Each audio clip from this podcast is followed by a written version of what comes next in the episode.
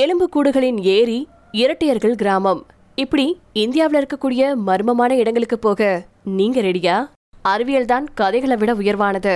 ஆனா அறிவியலால கூட புரிஞ்சு கொள்ள முடியாத பல விஷயங்கள் கதைகள்ல இருக்கும். கதைகள் இதிகாசங்கள் புராணங்களால நிறைஞ்சதுதான் இந்தியா. இந்தியாவில் அறிவியலால விளக்க முடியாத மர்மமான இடங்கள் பல உண்டு. அமானுஷ்ய கதைகளில் சொல்லப்படக்கூடிய இடங்கள் விசித்திரமானதாகவும் பயங்கரமானதாகவும் இருக்கும். அப்படிப்பட்ட சில இடங்கள் உண்மையாகவே இருக்கு. அந்த மர்மமான இடங்களை பத்தி தான் இந்த தொகுப்புல நீங்க பார்க்க போறீங்க.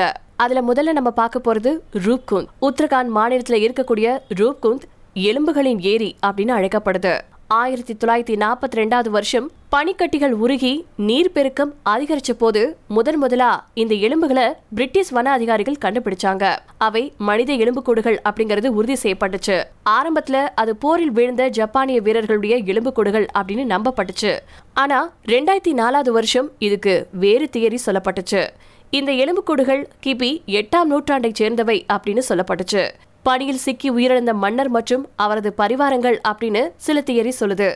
ஆனா இன்னைக்கு வரைக்கும் உண்மை என்னன்னு யாருக்குமே தெரியாது. அண்ட் இந்தியாவில் இருக்கக்கூடிய அடுத்த மர்மமான இடம் கொங்காலா. உலகத்துல யாருமே அவ்வளோ ஈஸியா போக முடியாத இடமா இருக்கு. லடாக் பக்கத்துல இருக்கக்கூடிய இந்தியா சீனா எல்லையில இருக்கக்கூடிய கொங்காலா.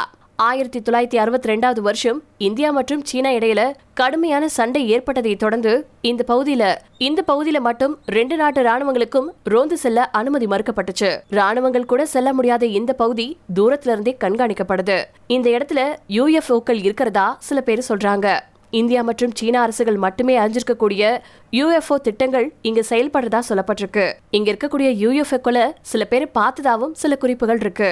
அண்ட் அடுத்ததா அசாம் மாநிலத்தில் இருக்கக்கூடிய பழங்குடி கிராமமான ஜடிங்கா. இங்க மிக விசித்திரமான அதே நேரத்துல மர்மமான நிகழ்வு நடக்கும். ஒவ்வொரு ஆண்டும் செப்டம்பர் நவம்பர் மாதங்கள்ல இங்க இருக்கக்கூடிய பறவைகள் கொத்து கொத்தா தற்கொலை செஞ்சுக்கும். உள்ளூர் பறவைகள் மட்டும் இல்லாம இடம்பெயர்ந்து வரும் பறவைகளும் அந்த நாட்கள்ல மரங்கள்ல மோதி இறந்து போகுது. இதுக்கான காரணத்தை அறிவியலாளர்களால கூட கண்டுபிடிக்க முடியல. ஆனா உள்ளூர் வாசிகளோ இது தீய சக்தியின் செயல்கள் அப்படின்னு சொல்லி நம்புறாங்க. அண்ட் அடுத்ததா கர்ணி மாதா கோவில். ராஜஸ்தான் மாநிலத்துல இருக்கக்கூடிய இந்த கோவில்ல இருபதாயிரத்துக்கும் மேற்பட்ட எலிகள் வாழுது. இங்க இருக்கக்கூடிய எலிகளை அடிக்கவோ துன்புறுத்தவோ செஞ்சாங்கன்னா அது மிகப்பெரிய தவறு அப்படின்னு சொல்லப்பட்டிருக்கு. இந்த எலிகளை மக்கள் வழிபடுறாங்க. அவற்றை புனிதமா பாக்குறாங்க. இங்க வரக்கூடிய மனிதர்களை விட எலிகளுக்கே அதிகமான மதிப்பு அளிக்கப்படுது. கேரள மாநிலம் மலப்புரம் மாவட்டத்தில் இருக்கக்கூடிய ஒரு சிறிய கிராமம் தான் கோதினி. இது இரட்டையர்கள் கிராமம் அப்படின்னு அழைக்கப்படுது. ஏன்னா இங்க இருக்கக்கூடிய பல வீடுகள்ல இரட்டையர்கள் தான் இருக்கிறாங்க. இருநூறுக்கும் மேற்பட்ட இரட்டையர்கள் இந்த கிராமத்துல இருக்கிறதா அறிக்கைகள் சொல்லுது. சில வீட்டுல மூவர் கூட உண்டா. அரசாங்கம் இந்த கிராமத்துக்கு போனாங்கன்னா ஒரு வீடு ஒரு குழந்தையெல்லாம் பிரச்சாரம் செய்ய முடியாதுல்ல?